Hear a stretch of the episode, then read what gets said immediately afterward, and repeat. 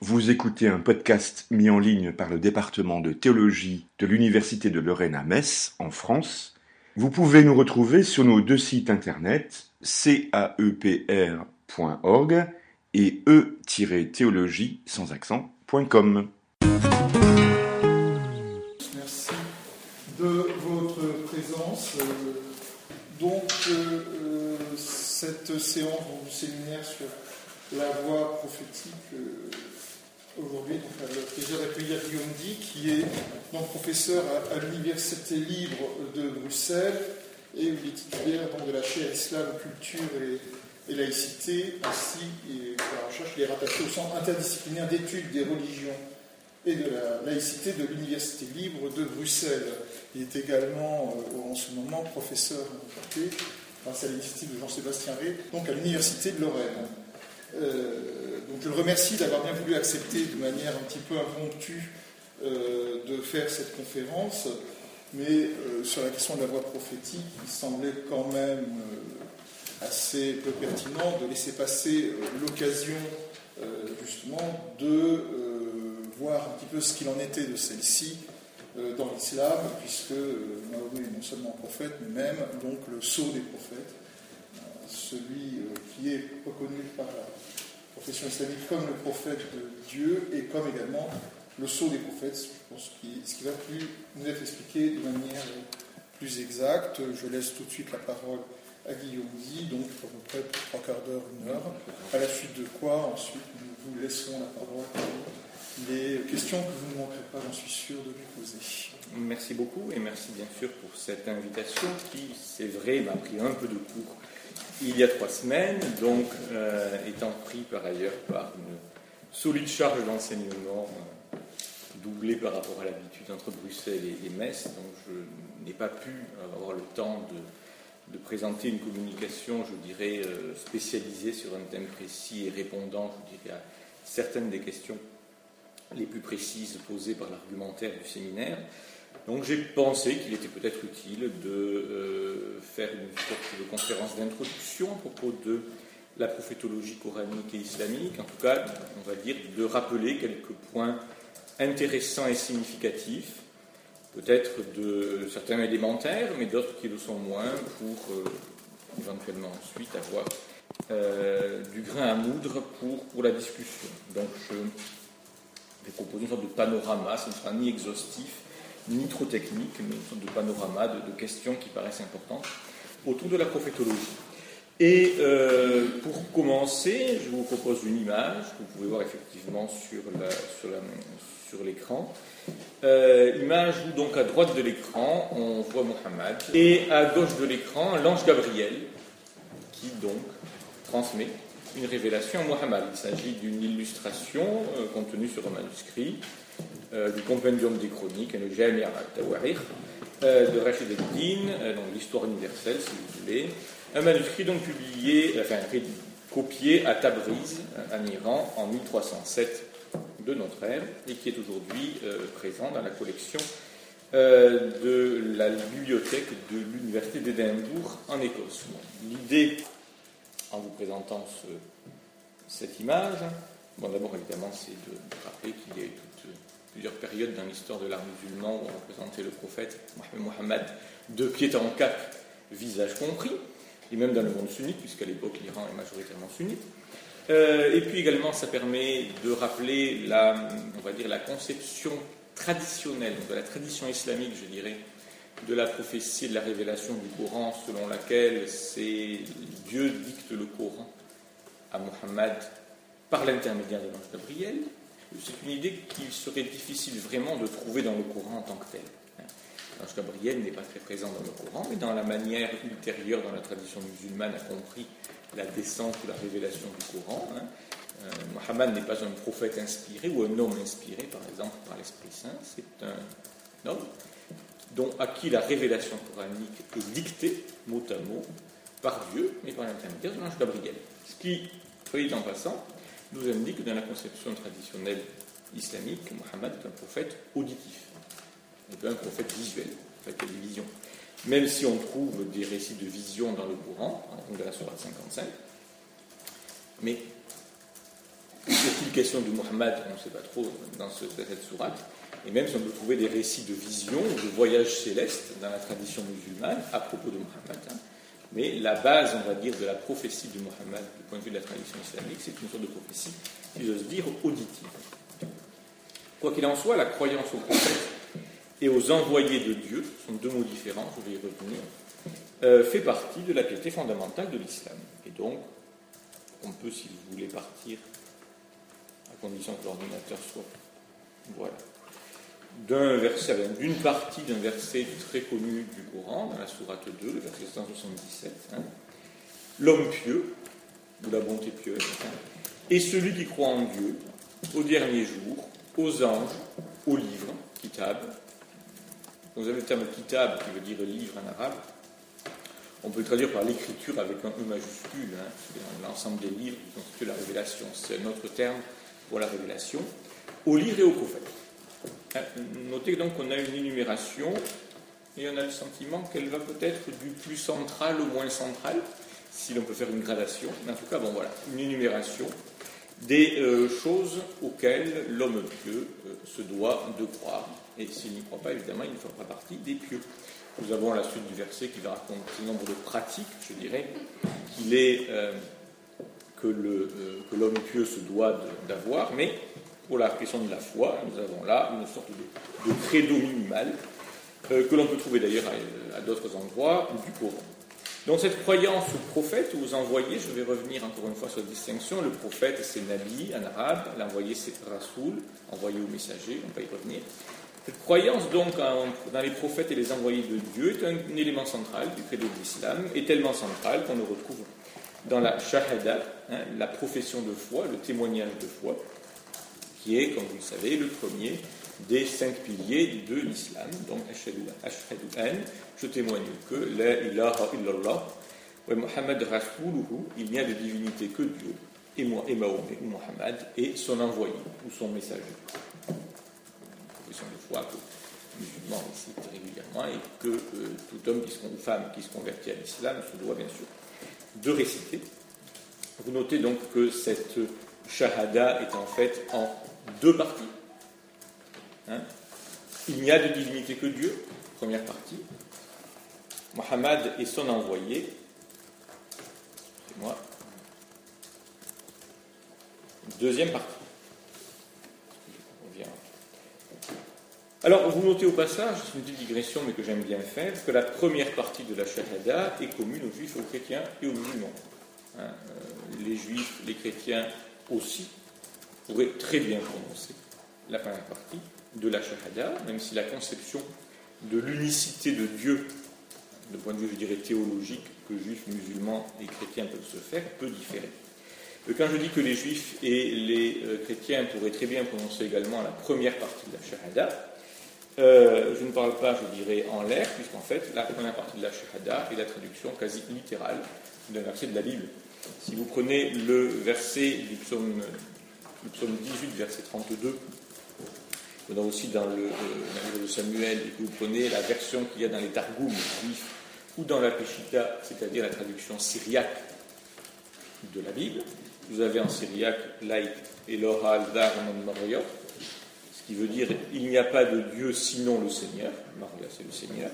Si vous traduisez ce texte syriaque en arabe, vous aurez là il Rab, pas de divinité autre que le Seigneur. Rab étant l'un des noms de Dieu dans le Coran, et il suffit, on va dire, euh, d'un goût musical ou poétique minimum pour penser que on peut remplacer Rab par Allah, qui est le nom de Dieu en arabe, pour avoir une formule, La ilaha illallah, qui est beaucoup plus, euh, je dirais, qui marche, qui est, dont les assonances en, elle sont évidemment se rapportent. Et de ce point de vue-là, encore une fois, la première partie de la Shahada n'a rien d'extraordinaire, c'est simplement quelque chose qui est commun à l'héritage biblique, qui est commun aux juifs, aux chrétiens et aux musulmans.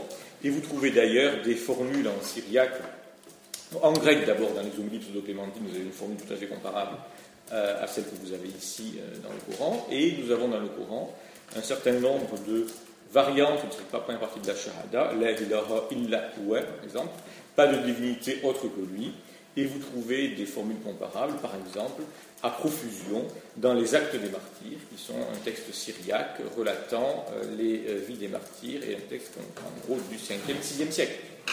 Donc, ce n'est pas la première partie qui va différencier l'islam et le credo musulman, euh, c'est pas la première partie de la Shahada qui va différencier le credo musulman des juifs et des chrétiens, c'est bien sûr la seconde. À savoir, Mohammed et son envoyé. pour ceux que ça intéresse, la, Shahada, dans les premières décennies, je dirais, de, l'islam, n'est pas celle que nous connaissons, avec une deuxième partie qui ne mentionne pas Mohammed. La deuxième partie étant Les Sharika Lahu, il n'a pas d'associé, donc Dieu. Et puis progressivement s'ajoute la partie Mohammed, l'envoyé de Dieu, et finalement, au bout d'un siècle, on arrive à la version actuelle. Notez en tout cas ici, c'est le point important, que dans la deuxième partie de la Shahada, nous avons le terme Rasoul et non le terme Nabi, donc on traduit Rasoul traduit par envoyé ou messager. Notez le verset 285 de la Sourate 2, donc un verset, une centaine de versets plus loin que le verset que je vous ai cité précédemment. L'envoyé, donc là il semble que le Coran fasse référence implicitement à Mohammed, a cru à ce qui est descendu vers lui de la part de son Seigneur. Lui et les croyants, tous ont cru en Dieu, en ses anges, en ses livres et en ses messagers, ou en ses envoyés, c'est même euh, quasiment la même liste que dans le verset 177. Euh, hein. Dieu, là il n'y a pas le, dernier jour, le jour dernier, le jour du jugement, les anges, les livres, là c'est au pluriel en arabe, et les messagers, les envoyés, au pluriel, qui par contre est une variante par rapport aux prophètes que nous avions dans le, euh, on va dire, dans le verset précédent. Donc on peut se demander, euh, vu qu'on a quasiment les mêmes credos, euh, s'il y a une différence entre Nabi et Rasoul, qui sont deux termes qui semblent interchangeables. Alors, en un sens, ces deux termes semblent bel et bien interchangeables. C'est très difficile de vraiment trouver une différence explicite dans le courant. À un autre sens, ces deux termes ne sont pas interchangeables. Je veux dire, on dira toujours Rasoul, envoyé ou messager, quand on prononce la Shahada. Et on parlera toujours, quand on parle de la vie de Mohammed, rédigé par Ibn Hisham, donc un auteur du 8e siècle, de la Sirat al-Nabi, de la vie du prophète. On parlera aussi toujours du Mawlid al-Nabi, de la naissance du prophète, c'est-à-dire le Mawlid, le Mouloud, parfois pour ceux qui, dans un dialecte, le Mouloud, c'est la fête qui célèbre la naissance de Mohammed. On dira le Mawlid al-Nabi, la naissance de Mohammed. On, ne dira jamais le Mawlid al-Rasoul. Donc, euh, on a le sentiment que ces deux termes ne sont pas totalement interchangeables, même si la nuance entre les deux est difficile à repérer, euh, puisque leur usage semble très souvent de point de vue théologique identique. Alors, si on fait un peu de euh, statistiques, dans le Coran, le terme Nabi apparaît au singulier 54 fois. Par contre, au pluriel, il apparaît 16 fois sous la forme Nabiyoun et 5 fois sous la forme Nbiya. Euh, la langue arabe permet des pluriels différents pour un même mot. Et en général, les, différents types de pluriels peuvent avoir des nuances sémantiques. Un pluriel à sens collectif ou pas, un pluriel d'abondance, etc. Dans le cas présent, assez curieusement, il n'y a aucune nuance sémantique, semble-t-il, entre Nebiyoun, qui est un pluriel externe, euh, du point de vue grammatical, et Nbiya. Hein. Ce sont deux pluriels qui ont le même sens, mais assez curieusement, le Coran mentionne euh, on va dire, euh, utilise deux pluriels différents pour le même mot. Donc nous avons en tout 75 occurrences de nabi, prophète, au singulier ou au pluriel. En revanche, le terme rasoul, l'envoyé ou le messager, apparaît au singulier 236 fois et au pluriel, rasoul, 96 fois, ce qui donne 332 occurrences au total, donc plus du poids Alors si on peut simplifier un peu les choses. Les envoyés, apparemment, sont envoyés à un peuple. On va y revenir. Hein, le propre d'un envoyé, si on essaie un peu de repérer les nuances à partir du Coran, bien que ce ne soit jamais explicité par le texte, les envoyés sont envoyés à un peuple précis. Et, je précise, tous les envoyés sont aussi des prophètes, à trois exceptions, à savoir Houd, Salih et Shuraïb, qui sont trois envoyés dont parle le Coran, qui sont manifestement des envoyés, des messagers que Dieu envoie à des tribus arabes pré-islamiques pour prêcher donc le monothéisme. Et euh, ce sont les seuls envoyés, Houd, euh, Saleh et Shuaib, qui ne sont pas décrits comme étant des prophètes. Et la raison pourrait s'expliquer parce que ce ne sont pas des figures qui apparaissent dans la Bible ou dans le Nouveau Testament, si on veut. En revanche, donc, tous les prophètes dans le Coran, tous les nébis du Coran, relèvent de figures bibliques, même si tous ne sont pas forcément des envoyés. Joseph, par exemple, dans la Sourate 12, le patriarche, hein, pas le père de Jésus, Joseph euh, est un prophète, mais n'est pas décrit comme un envoyé.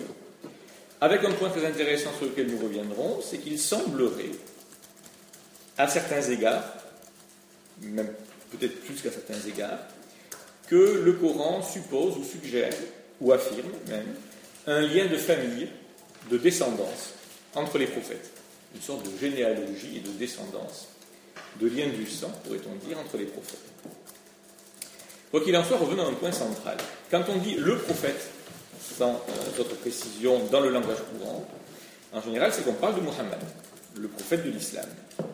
Et évidemment, la figure de Muhammad est centrale dans l'islam, et je dirais surtout dans l'islam sunnite, puisque dans l'islam chiite, il y a, en plus de la figure de Muhammad, la figure des imams, je vais en reparler, qui évidemment joue un rôle considérable.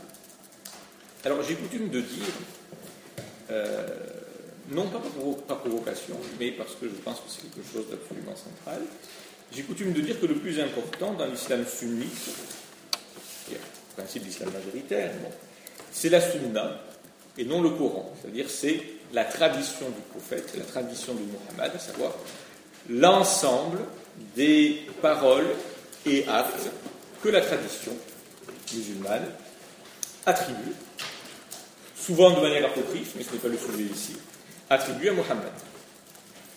C'est un point sur lequel euh, je me permets d'insister, parce c'est important. La, euh, la, majeure partie des actes, des pratiques des musulmans est fondée sur la sunna. En tout cas, lorsqu'elle est religieusement fondée, naturellement, ça va de soi, est fondée sur la sunna et non sur le Coran. Euh, je vais être un peu polémique, mais quand quelqu'un euh, s'étonne euh, qu'un musulman ait fait telle chose alors que ce n'est pas dans le Coran, euh, ou bien quand quelqu'un dit oui, mais bon, tel musulman a dit ou fait ça, mais c'est pas dans le Coran, donc il n'aurait pas dû le dire. En général, les gens qui disent ça, sans vouloir être trop méchants, ce sont des gens qui ne connaissent rien à l'islam. Puisque, en réalité, dans la pratique quotidienne, et plus que ça, et dans l'ensemble des normes que suivent les musulmans, la plupart des normes que suivent les musulmans n'est pas d'origine coranique, mais à son origine dans la sunna, dans la tradition de Muhammad. Ce qu'on appelle parfois les hadiths, c'est-à-dire les paroles que la tradition attribue à Muhammad. Ça s'explique assez bien. Hein. Euh, le Coran, contrairement aux apparences, n'est pas un texte très juridique. Hein, sur les, euh, il y a peut-être 6 à 7% parmi les 6200 versets du Coran qui sont à caractère juridique. En réalité, énormément d'éléments, à la fois dans le culte et le droit, si j'ose dire, que suivent les musulmans, vient plutôt de la sunna. Donc, premier élément qui montre que la sunna du prophète, si je puis dire, est plus importante à certains égards que le Coran, c'est la quantité de normes, en fait, qu'elle implique. Mais il y a aussi le fait que la manière dont les musulmans lisent le Coran, l'interprètent, en font l'exégèse, euh, établissent, je dirais, son statut, et c'est la fait, cette façon donc d'aborder le Coran est directement liée, tire sa source, je dirais, tire ses justifications de la sunna elle-même. Donc d'une certaine manière, la sunna est ce qu'il y a de plus central, paradoxalement, euh, et en tout cas de plus central que le Coran lui-même. Alors bien sûr, cette sunna et l'importance accordée à cette sunna est fondée entre guillemets coraniquement, elle est fondée sur des passages du Coran par exemple, le verset 80 de la Sourate 4, quiconque obéit au messager, obéit à Dieu, et surtout dans la Sourate 33, verset 21, vous avez dans le messager de Dieu un excellent modèle à suivre. Voilà pour le sunnisme. Dans le cas du chiisme, par contre, mais on va y revenir parce qu'en fait c'est directement pertinent pour la prophétologie, on a pu parler d'une imamologie. C'est-à-dire d'une imamolatrice, évidemment, on est d'humeur polémique, puisque le centre de la piété et de l'enseignement religieux dans le chiisme, la plus grande quantité des normes en principe et des croyances que les chiites sont censés suivre, proviennent de l'enseignement des douze imams, de ceux qui sont précisément les descendants de Mohammed. Le premier imam, c'est Ali, qui épouse Fatima, la fille de Mohammed, qui a deux fils, Hassan et Hussein, qui sont les deuxième et troisième imams. Hussein joue évidemment un rôle particulier euh, et privilégié dans le chiisme, puisqu'évidemment il est euh, la victime du massacre de Karbala. Et puis les descendants de Hussein jusqu'au Xe siècle, euh, certains d'entre eux en tout cas, douze, sont considérés comme les imams, donc comme les guides parfaits et les chefs incontestés de la communauté. Et l'enseignement, authentique ou apocryphe, de ces imams recueillis dans les traditions chiites forme euh, une base absolument centrale de la foi chiite. Et la piété envers les imams, la piété envers la famille du prophète et les descendants de Muhammad est évidemment centrale dans le chiisme. En fait, euh, la lignée des imams s'arrête au Xe siècle avec l'occultation de l'imam. Euh, la thèse chiite et que, encore enfant, le dernier imam, qui s'appelle Mohammed d'ailleurs, euh, entre en occultation, se cache, pour échapper aux persécutions des adversaires politiques, notamment sunnites. Et euh, pendant un certain nombre d'années, on peut dire de décennies, il reçoit, de façon, on va dire évidemment secrète, un certain nombre de personnes la plupart des traditions disent 4, mais on peut discuter, en fait, il n'y a pas d'accord complet, qui euh, communiquent avec lui de façon secrète et donc continuent à euh, transmettre à sa communauté euh, les enseignements de l'imam, ce qu'on appelle la petite occultation. Et à la mort de ces quatre personnes, plus, plus personne donc ne sait où est l'imam caché et euh, n'est capable donc de communiquer avec lui. L'imam donc est toujours en vie, mais est entré dans la grande occultation depuis la, fin du Xe siècle, et le retour de l'imam caché euh, sera la marque de la fin des temps. Ce qui est important pour notre histoire, et j'y reviendrai, c'est qu'en fait, euh, même si les imams ne s'appellent pas prophètes, les douze imams chiites, en réalité, ont toutes les caractéristiques du prophète. J'en parlerai à la fin de, ma conférence à propos de la question du saut de la prophétie. Et quoi qu'il en soit, donc, cette question de la centralité du prophète et de la prophétie fait qu'on va trouver dans la pensée islamique classique des réflexions multiples autour des prophètes et de la prophétie. Réflexions qui s'expliquent, entre autres choses, par la nécessité de fournir une base, une autorité spécifique au message musulman, d'une part, face aux objections des juifs et des chrétiens.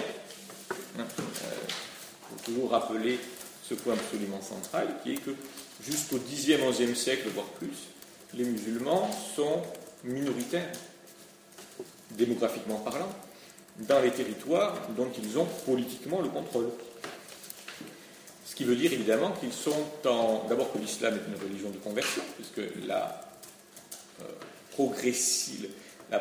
le fait que progressivement les musulmans deviennent majoritaires s'explique par les conversions de juifs ou de chrétiens essentiellement. Il n'y a pas de, on va dire, de, divergence démographique derrière, c'est simplement le fait que, pour diverses raisons, des euh, groupes entiers de juifs et de chrétiens se convertissent au fur et à mesure. Mais le fait est que, de ce point de vue-là, l'islam est une religion de conversion, mais c'est aussi une religion, tout simplement, dans laquelle les fidèles sont en interaction constante avec des juifs et des chrétiens. Et qui dit interaction dit aussi, bien sûr, polémique, débat, recherche parfois de convergence et aussi parfois recherche de polémique. Et euh, il est évident que la question de la légitimité de Mohammed à être prophète va évidemment être une question centrale dans les débats interreligieux entre euh, musulmans, juifs ou chrétiens. Pour des raisons euh, de simplicité, je parle de musulmans tout le temps, mais le terme est un peu anachronique au 7e siècle. Hein. Bon, c'est un sujet que je laisse de côté ici.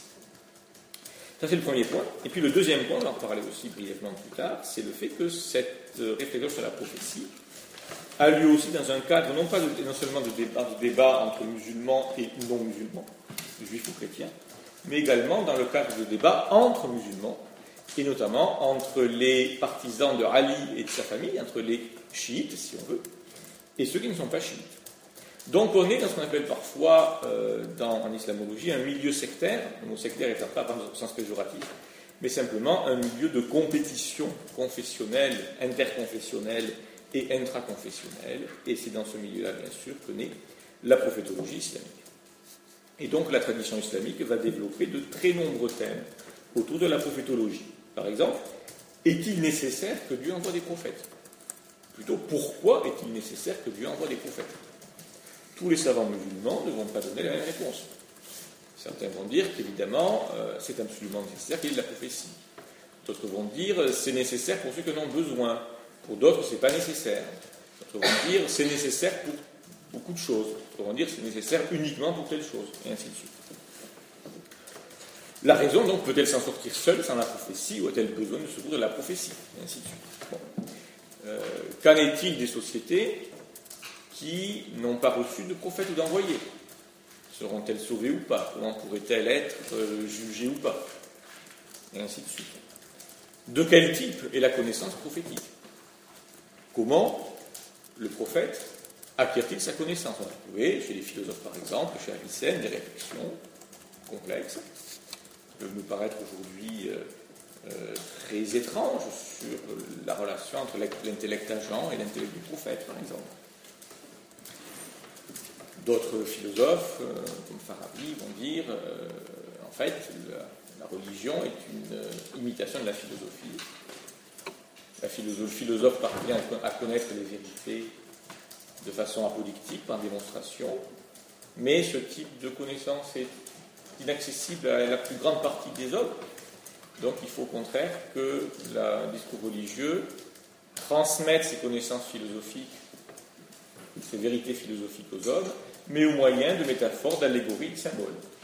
donc Farabi va dire il y a une seule philosophie vertueuse, mais il y a plusieurs religions vertueuses différentes, selon les sociétés ou les contextes dans lesquels les symboles sont utilisés. Quels sont, autre chose, les signes de la prophétie? À quoi reconnaît-on un vrai d'un faux prophète? Une vaste question. Alors, l'une des réponses classiques, c'est que le vrai prophète, c'est celui qui fait des miracles.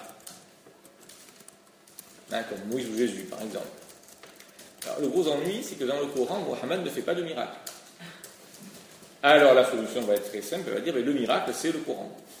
C'est-à-dire que le, euh, le fait est que le Coran est un texte qui est supposé être inimitable, parfait à certains égards, et qui fait qu'il ne pourrait évidemment pas être le fruit de l'imagination ou de l'intellect d'un homme, et donc il est d'origine divine. donc ce qui atteste la prophétie de, Mohammed est un prophète, c'est le fait qu'il n'aurait pas pu, si j'ose dire, faire le Coran tout seul, et ainsi de suite. Bon. Autre thématique dont je parle un peu plus longuement maintenant, euh, l'impeccabilité des prophètes. Impeccabilité, arithma en arabe, c'est évidemment un sujet qui nourrit la piété envers les prophètes, et notamment envers Mohammed, et un sujet qui est tout à fait révélateur des débats entre musulmans sur la question. Ainsi, dans son traité à Arisma al-Anbiya, l'impeccabilité des prophètes, Farhaddin al-Razi, un théologien, un philosophe, un grand penseur de l'islam sunnite, qui meurt en 1210, donc euh, Razi explique que les divergences entre musulmans autour de la question de l'impeccabilité des prophètes tournent autour de quatre points principaux. Du point de vue de la croyance en Dieu, tous les groupes ont affirmé l'impossibilité que les prophètes fassent preuve de mécréance, excepté un groupe particulier dont je ne parlerai pas. Sur la question de la transmission des religions, du message religieux, accord unanime de la communauté sur l'impossibilité que les prophètes puissent commettre des altérations même par inadvertance, même sans le faire exprès. Évidemment, parce que si on donné la possibilité que les prophètes puissent euh, errer, même involontairement, dans la transmission du message religieux, euh, on remet en cause la fiabilité euh, des religions, donc c'est évidemment exclu. Pour ce qui se rapporte aux décisions juridiques, il est convenu que les prophètes ne peuvent commettre d'erreurs, mais certains disent parfois par inadvertance. Et puis sur les mœurs, euh, Razi expose cinq points de vue. Il y a d'abord les littéralistes, qu'on appelle les hashwiya en arabe, qui disent que les prophètes ont pu commettre de grands péchés intentionnellement. pourquoi le disent-ils ben, Parce qu'il y a des passages du Coran qui semblent l'indiquer. Hein, Surat 9, verset 43, que Dieu te pardonne, pourquoi les as-tu dispensés du combat jusqu'à ce que ceux qui sont sincères se manifestent à toi et que tu connaisses les menteurs? La lecture la plus naturelle de ce verset, c'est que Dieu fait un reproche à Mohammed. Mohammed a fait une erreur.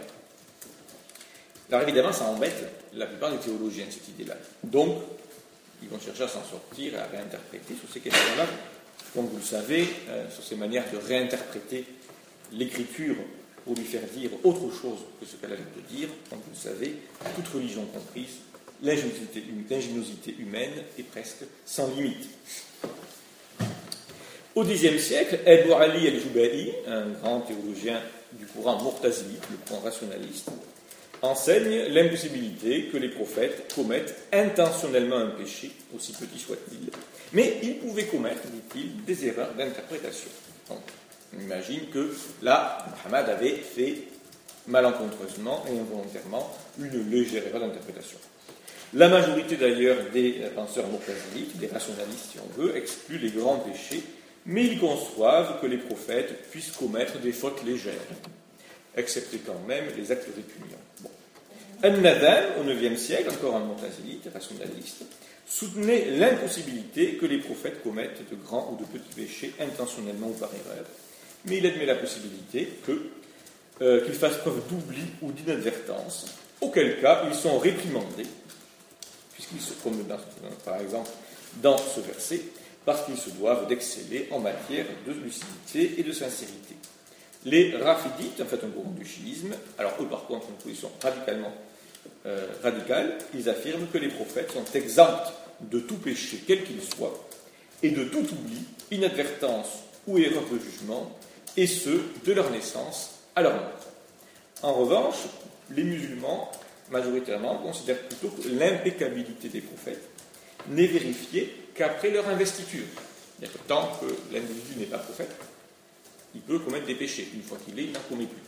Pour les chiites, puisque les prophètes chiites, en fait, sont des imams, les imams sont parfaits dès le début, il n'y a pas du tout de d'erreur, de faute, de la naissance à la mort. Donc voilà quelques euh, questions centrales dans l'histoire de la pensée islamique que, j'ai pu décrire, mais auxquelles je ne m'intéresserai pas ici, puisque je voudrais plutôt, dans la seconde moitié de cette conférence, faire quelques remarques centrées sur le Coran, plutôt que des remarques centrées sur les développements spéculatifs ultérieurs, qui certes partaient du Coran, mais qui n'étaient pas directement centrés sur le Coran en tant que texte historique. Alors, dans le Coran, qu'est-ce qu'un prophète? Bien, à la différence du Nabi, du Névi hébreu, Mohammed et en fait les autres prophètes, je vais y revenir, ne prédit pas l'avenir. Il n'y a pas de prédiction de l'avenir de la part du prophète. Dans le Coran, on peut discuter le début de la Sourate 30, mais ce n'est pas, euh, pas très, on va dire, euh, très central. Pour ce qui concerne l'avenir, si je puis dire, ce que fait le Coran, mais le Coran en fait annonce le jugement dernier et le décret là, vous avez un élément, une thématique centrale dans le Coran, ce qu'on appelle l'eschatologie, tout ce qui tourne autour de la question du jugement dernier. C'est avec l'unicité de Dieu la thématique qui revient le plus souvent dans le Coran. Donc le prophète coranique, que ce soit la voix qui s'exprime dans le Coran, qu'on identifie en général à Mohammed, mais c'est implicite parce qu'en fait, le nom de Mohammed n'est mentionné que 4 ou 5 fois dans le Coran, beaucoup moins que Moïse, Abraham, Jésus ou d'autres. La voix coranique ou les prophètes coraniques, quels qu'ils soient, sont des avertisseurs. Navire en arabe. Parfois on dit un rappeleur, un exhortateur, un mouvakir, à savoir des gens qui avertissent du châtiment divin si on ne se repent pas, si on ne s'écarte pas de l'idolâtrie, si on ne revient pas à la véritable piété qui est adressée à Dieu seul, eh bien, si on ne fait pas ça, on aura, dit le Coran, de gros ennuis. Parfois, le Coran, euh, la voix coranique est décrite comme un bashir, c'est-à-dire celui qui apporte la bonne nouvelle. Mais vraiment, la thématique centrale, c'est le nadir, l'avertisseur. Mais la prophétie, en fait, est souvent spontanément identifiée en fait à la révélation, donc à l'apport de dogmes, de prescriptions cultuelles, à un enseignement d'ordre moral, et à des préceptes d'ordre social. Et donc on comprend que, vu que la prophétie est aussi identifiée, bien sûr à l'annonce du jugement dernier, dans quelque chose qui relève du cachet en principe, mais également à un certain nombre d'enseignements valables, on va dire ici et maintenant, on comprend que la question de l'origine et de la nature de la connaissance prophétique ait pu préoccuper les penseurs musulmans postérieurs. Mais, ça c'est le premier point. Donc, la notion d'eschatologie. Le deuxième point, c'est ce que j'appellerais le monoprophétisme du Coran. Donc là, je vais expliquer ça rapidement, mais clairement, j'espère. Parlons, partons, si vous le voulez bien, euh, de la notion d'alliance. Un point commun et central, quelles que soient par ailleurs les divergences entre judaïsme, christianisme et islam, c'est la notion d'alliance. L'alliance, vous le savez, n'est pas un accord réciproque entre deux partenaires, Dieu et l'homme, qui serait placé sur un pied d'égalité. Mais elle est une volonté, une libre initiative de Dieu qui fixe un ordre. D'où la traduction de l'hébreu bérite par le grec diatheke et non par sponté ou sunteke dans la Septante. Dans la Bible, dans la Bible, cette euh, alliance, fruit de la volonté de l'initiative de Dieu, offre une relation d'amour paternelle ou sponsale, hein, la métaphore de Dieu et d'Israël comme d'un époux ou d'une épouse est très présente en fait. Prenez le chapitre 16, si je me trompe, du livre d'Ézéchiel. Donc une relation d'amour, paternelle ou sponsale, qui se déploie dans le temps, raison pour laquelle on peut parler éventuellement d'une histoire du salut. Or, il n'y a pas en islam une alliance qui soit fondée sur une telle relation qui se développe dans le temps. Certes, le vocabulaire du pacte ou de l'alliance, qui relève évidemment, euh, comme dans la Bible, de l'initiative divine, ce vocabulaire est présent dans le Coran.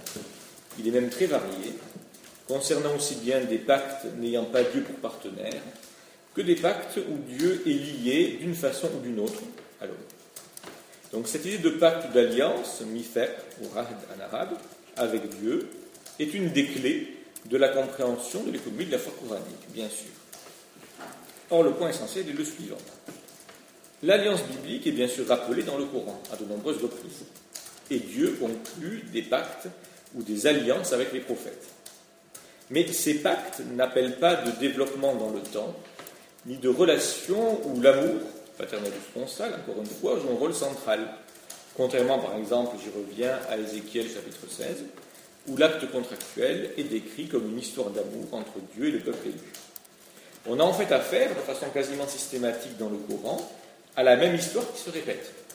On envoie un prophète ou un messager à un peuple déterminé. Le peuple, donc, ce messager ou ce prophète, transmet le message et les avertissements au peuple. Le peuple est incrédule, ne se repent pas. Résultat, punition divine. Voici un exemple. L'histoire de Surat 9, verset 70. L'histoire de ceux qui vécurent avant eux ne leur est-elle pas parvenue? Celle du peuple de Noé, des Had, des Thamoud. Ah, des Thamoud sont censés être deux tribus arabes. Thamoud, c'est une tribu qui a attestée. Celle du peuple d'Abraham, des hommes de Madian et des cités renversées. Leurs messagers leur avaient apporté des preuves évidentes. Ce n'est pas Dieu, preuves auxquelles, bien sûr, ils n'ont pas cru. Ce n'est pas Dieu qui leur fit du tort, mais ils se firent du tort à eux-mêmes. Donc, tous les prophètes sont considérés, si je puis dire, comme des prophètes de l'islam.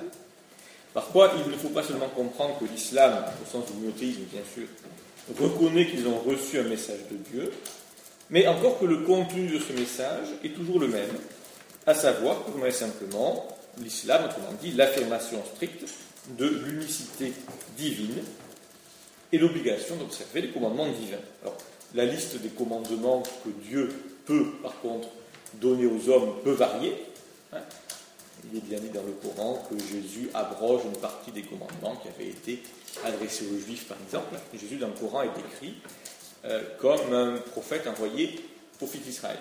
Hein. Pas comme un prophète envoyé à l'humanité entière, mais comme j'ai eu l'occasion de le noter euh, en, passant à plusieurs reprises, comme je le développerai dans mon dernier cours de, Master 2 durant ce semestre, cette idée de Jésus envoyé comme un prophète, spécifiquement au fils d'Israël, prophète par lequel Dieu euh, fait des signes, ça correspond de façon parfaitement claire au euh, un petit passage des apôtres, hein, le chapitre 2, verset 22-24. C'est une idée que je développerai dans le dernier cours de mon, de mon séminaire, l'idée que le squelette, si j'ose dire, du Jésus coranique, en fait, est à chercher dans ce bref passage des actes des apôtres. Mais passons. Donc, si on comprend un peu la logique derrière, Dieu, dans du point de vue coranique, a créé les hommes pour qu'ils lui rendent grâce et lui offrent un culte exclusif. Or, les hommes ont la fâcheuse tendance d'oublier ou de négliger cette mission. Ils préfèrent souvent se tourner vers d'autres êtres que Dieu. Et le problème est ancien, puisque ça commence avec la faute d'Adam qui n'a pas suivi le commandement divin. Dieu envoie donc des prophètes ou des messagers à divers peuples. Oui, nous avons envoyé un messager dans chaque communauté. Adorez Dieu et écartez-vous du terreau. Alors, je n'ai pas traduit terreau. Euh, certains traducteurs ne le traduisent pas. Euh, en fait, c'est euh, la bonne la bonne compréhension de ce terme, c'est ce sont les idoles, si vous voulez. Hein. L'arabe Terrout est en fait probablement, on va dire, un emprunt soit à l'éthiopien Tarot, soit au judéo-araméen Taroufa, cest dire les idoles. Il y a des raisons que je pourrais expliquer mais ce n'est pas le sujet qui explique qu'on soit passé du Raïm ou du Raï, de l'araméen ou de, l'éthiopien, au Raï, une autre lettre qui est assez proche, de l'arabe, mais ce n'est pas, pas le sujet. Donc voilà, là vous avez un verset coranique intéressant. Il dit voilà, nous avons envoyé un messager pour chaque communauté, pour chaque umma, dit le texte coranique. Euh, ce qui évidemment va amener plus tard euh, certaines spéculations pour savoir combien de prophètes et de messagers ont été envoyés aux hommes avant qu'on en arrive à Mohammed. Et donc, dans la nation musulmane, il y a parfois 124 000, euh, 124 000 prophètes, 3, ou 8 000 selon les cas, 313 messagers, et ainsi de suite. Je signale que ce verset pose évidemment un problème considérable pour les penseurs rationalistes contemporains, puisque, comme on le sait, du point de vue de la dogmatique coranique, on va y revenir, Mohammed est le sceau des prophètes, à savoir le dernier des prophètes. Donc il n'y a pas de prophète après Mohammed, pas de messager, mais alors, que penser euh, des populations qui ont vécu après Mohammed, mais n'ont nullement été en contact avec l'islam Par exemple, les Indiens d'Amérique au XIIe siècle, je ne sais pas. Comment seront-elles jugées au jour dernier? C'est une question que se posent éventuellement les, théologiens, euh, les penseurs réformistes, sur lesquels l'historien, évidemment, n'a aucune réponse à donner. Mais voilà le genre de questions qui peut être posée. Donc Dieu envoie des prophètes et des messagers à divers peuples pour établir les fondements du monothéisme et éventuellement rappeler sa loi. Cependant, le Coran ne mentionne pas tous les prophètes et les messagers. Hein. Petit verset qui explique que il y a des messagers dont, le Coran parle, il y en a d'autres dont il ne parle pas. Bien. Mais c'est vrai qu'on a la, que la question se pose dans la dogmatique musulmane de l'universalité du phénomène prophétique. Est-ce qu'une communauté peut être laissée à l'abandon sans un prophète ou un messager susceptible de l'aider? Bon. Quoi qu'il en soit, j'y ai déjà parlé, je vais y revenir très bientôt, cette série de prophètes est quand même censée se clore avec Mohammed. Le Coran est parfois un peu bizarre, en particulier si on regarde un certain nombre de passages qui ne sont pas stricto sensu contradictoires, mais qui donnent quand même, l'impression de l'être, si je puis dire. Verset 136 de la Sourate 2 dit, on s'adresse à la communauté, aux croyants, nous croyons en Dieu et en ce qui est descendu sur nous et en ce qui est descendu sur Abraham, Ismaël, Isaac, Jacob et les tribus, et en ce qui a été donné à Moïse et à Jésus et à ce qui a été donné aux prophètes venant de leur Seigneur. Et entre eux, nous n'avons de préférence pour aucun d'entre eux. Donc, sentiment qu'on ne fait pas de distinction particulière, on ne fait pas de distinction de statut ou de hiérarchie entre les différents prophètes qui ont été ici mentionnés ou auxquels le texte implicitement se réfère. Verset 155 de la sourate 17 Ton Seigneur connaît parfaitement ce qui est dans les cieux et sur la terre. Nous avons donné à certains prophètes plus de faveur qu'à d'autres, et nous avons donné les psaumes à David. Bon, là, c'est pas au sens contradictoire, mais bon, et puis verset 33 de la Sourate 3, Dieu a choisi Adam, Noé, la famille d'Abraham et la famille de Rimran. La famille de Imran, c'est une formule un peu bizarre qui en fait recoupe aussi bien les enfants de Imran par Moïse et Aaron, et en fait Marie et Jésus. pour des raisons que je peux expliquer, mais que j'ai longuement expliqué durant mon cours ce, semestre.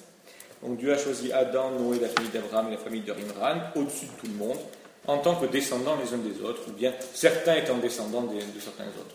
Traduction une certaine ambiguïté. Là, nous avons euh, trois passages hein, qui ne semblent pas forcément être si facilement harmonisable que cela. Je laisse la question ouverte. Le Coran, brièvement, euh, on va dire, exprime une certaine euh, réticence, si je puis dire, à expliquer ce qu'est la prophétie. Et il t'interroge au sujet de l'esprit, donc l'esprit de prophétie. Donc répond, l'esprit relève de l'ordre de mon Seigneur. Hein. Euh, bon. Réponse qui évidemment n'amène pas forcément très loin. Et semble-t-il, bon, c'est simplement que c'est Dieu qui investit les prophètes de l'esprit, que cela relève de la libre décision divine, et que le mécanisme lui-même semble hors de portée de l'intellect. Bien. Et donc, pour terminer, parce que je vois que je pris un peu de retard, on va terminer avec un verset qui, on va dire, est particulièrement important pour notre propos, Mohammed n'est le père d'aucun de vos hommes, mais il est l'envoyé de Dieu et le sceau des prophètes. Verset 40 de la Surah 33. Alors, comment comprendre ce verset? L'explication traditionnelle est la suivante. Mohammed avait un fils adoptif qui s'appelait Zaïd. Il n'était pas son fils naturel, mais un fils adoptif qui s'appelait Zaïd. Dans les, c'est vrai, apparemment dans les coutumes de l'armée islamique, euh, fils adoptif ou fils on va dire, naturel, biologique, il n'y a pas de différence au niveau de toutes les questions relevant du droit. Ce Zaïd était marié à Zainab, qui était une euh, femme musulmane, bien sûr, très belle et très pieuse. Un beau jour, Mohamed va voir euh, Zaïd, un peu à l'improviste, et donc il frappe à la porte. Croyant, en s'attendant à ce que Zaïd lui ouvre, manque de chance, Zaïd n'était pas là, et Zainab, par contre, Zainab qui lui ouvre, et Mohamed voit un peu une partie de sa peau et euh, est frappé par la beauté de Zainab et euh, en tombe éperdument amoureux. Alors, l'explication dans les récits, on va nous expliquer que, euh, en fait, Zaïd était un peu en froid avec son épouse, que le mariage battait de l'aile. et alors évidemment, si Mohamed voulait épouser Zainab, il se poser un gros problème, à savoir qu'il fallait non seulement que Zaïd divorce avec Zainab, mais le problème c'est que euh, même dans ce cas-là, Zainab serait restée illégitime, illicite, je veux dire, pour Mohammed, parce qu'elle avait été la femme de son fils. Et donc, euh, nous avons grosso modo une révélation qui euh, légitime le fait que Zaïd donc, répudie sa femme, et puis une révélation qui arrive, qui est celle-là, selon laquelle donc euh, euh, en réalité, n'est pas, n'est plus le père de Zaïd, et que donc il peut épouser Zainab. L'un de mes collègues à l'ULB, euh, dans son cours d'histoire, une fois avait, commentant cette histoire, avait fait remarquer que, selon lui, cette révélation était quand même de façon très, très pertinente et arrangeait bien Mohammed pour ses objectifs. Et à la pause du cours, une rare fille voilée était, était sortie, n'était pas revenue pour la suite de la séance. Euh, bon, est-ce que ce. Ah bon. Qu'en est-il réellement de cet épisode? Est-il historique ou pas? Vous savez que dans beaucoup de cas, les, euh, euh, si vous voulez, les, beaucoup d'histoires autour de Mohammed sont en fait inventées pour expliquer un passage coranique obscur. Donc c'est pas l'explication, pas que cette histoire en question nous donne le bon contexte du passage coranique, mais c'est plutôt que, face à ce passage coranique très bizarroïde et tout un récit, on a brodé et on a rapproché ce passage coranique soit d'événements qui avaient pu, avoir lieu, soit de toute autre chose. Hein. Les, conteurs ici ont beaucoup d'imagination. Et donc, je dirais, euh, euh, c'est pas forcément comme ça qu'il faut procéder. Parce que l'explication, si vous voulez, euh, de, donnée par ce récit, qui est donc euh, une révélation divine permettant à Mohammed de légitimer son mariage avec Zainab, elle marcherait, je dirais, elle aurait du sens euh, si euh, le verset s'arrêtait à Mohammed n'est le père d'aucun de vos hommes. Mais que vient faire après? Il est l'envoyé de Dieu et le sceau des prophètes. Alors qu'on a bien le sentiment que cette question-là, elle est centrale dans le verset. C'est-à-dire par là que le récit de Zaïd Zainal Mohammed, il explique éventuellement la première moitié du verset, mais il ne donne aucune explication plausible de la seconde partie du verset. Donc la suite du verset, en fait, la seconde partie du verset, l'envoyé de Dieu, Rasulallah, et Khatam al-Nabiyyin, saut des prophètes, c'est quand même le centre théologique du message. Et donc il faudrait essayer de voir un peu ce qu'il y a derrière. Alors un détour est ici nécessaire. Il me semble qu'il faut prendre très au sérieux l'idée défendue en son temps, il y a un peu plus d'un siècle, par Paul Casanova, aucun lien de parenté avec un, célèbre italien du XVIIIe. Paul Casanova était un éminent arabisant islamologue français, professeur au Collège de France.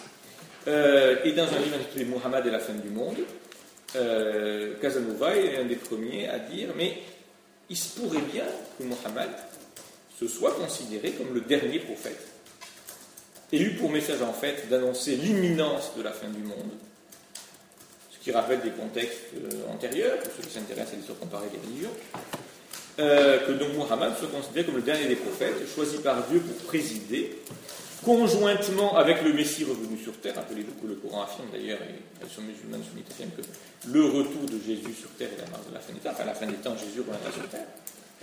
Donc, euh, que Muhammad soit vu comme le dernier prophète, choisi par Dieu pour présider, conjointement avec le Messie revenu sur terre à la fin du monde, à la révélation, à la résurrection pendant universelle et au jugement dernier. Cette idée-là euh, ne dépend pas de l'expérience sur des prophètes, mais c'est autre chose. Or, si Muhammad se considérait comme le prophète de la fin du monde, alors la question de la continuité de la prophétie après sa mort, si j'ose dire, ne se posait pas de son vivant. Mais une fois le prophète mort, une fois, Mohammed mort, une fois les espérances eschatologiques déçues, cette question de la continuité de la prophétie ne pouvait que ressurgir.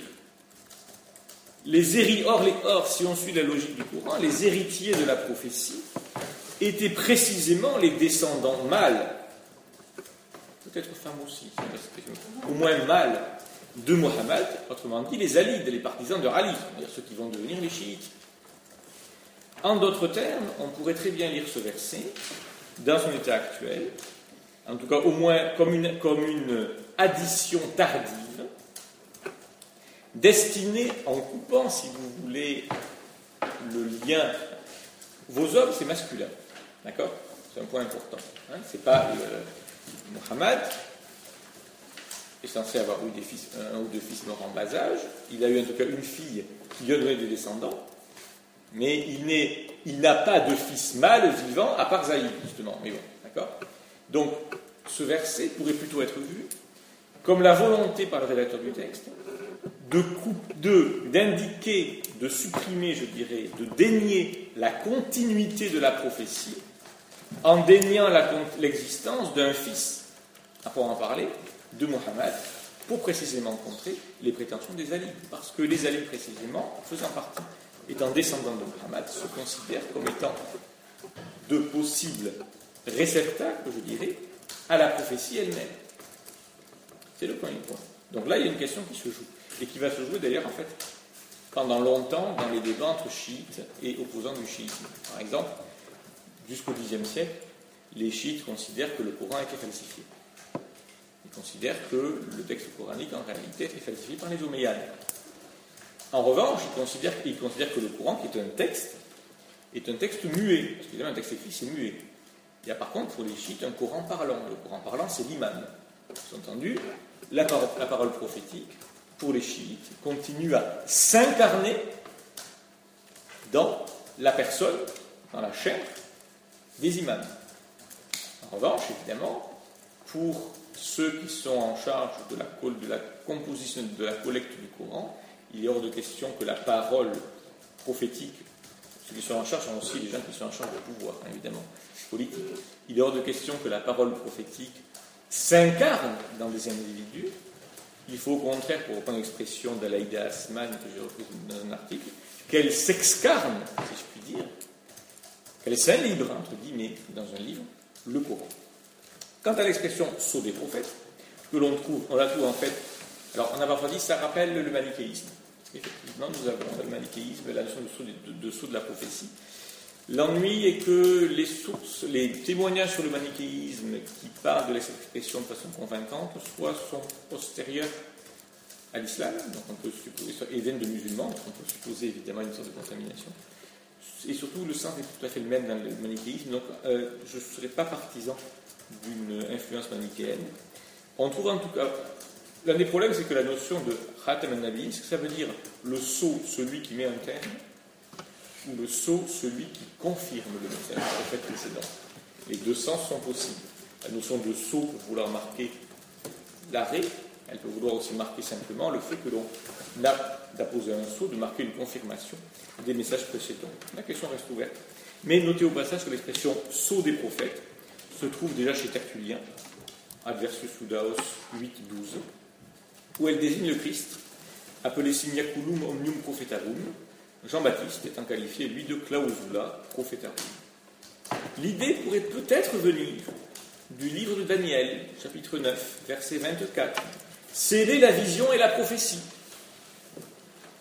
Et notez d'ailleurs que Daniel est appelé au verset 23, juste avant, l'homme des prédilections, hein, Ish celui qui a été choisi ou élu, avec une racine qui, comme par hasard, est la même racine que le surnom Mohammed, parce que comme vous le savez, Mohammed n'est pas un prénom, mais est un surnom, la même racine, euh, ce qui est un sujet qui peut évidemment, là aussi, donner lieu à certains développements. Voilà, j'ai fait presque une heure, je m'arrête ici, euh, en ayant essayé, tant bien que mal, de vous donner un petit panorama de, questions relatives à la prophétologie, aussi bien dans euh, l'islam en général que plus précisément sur le Coran.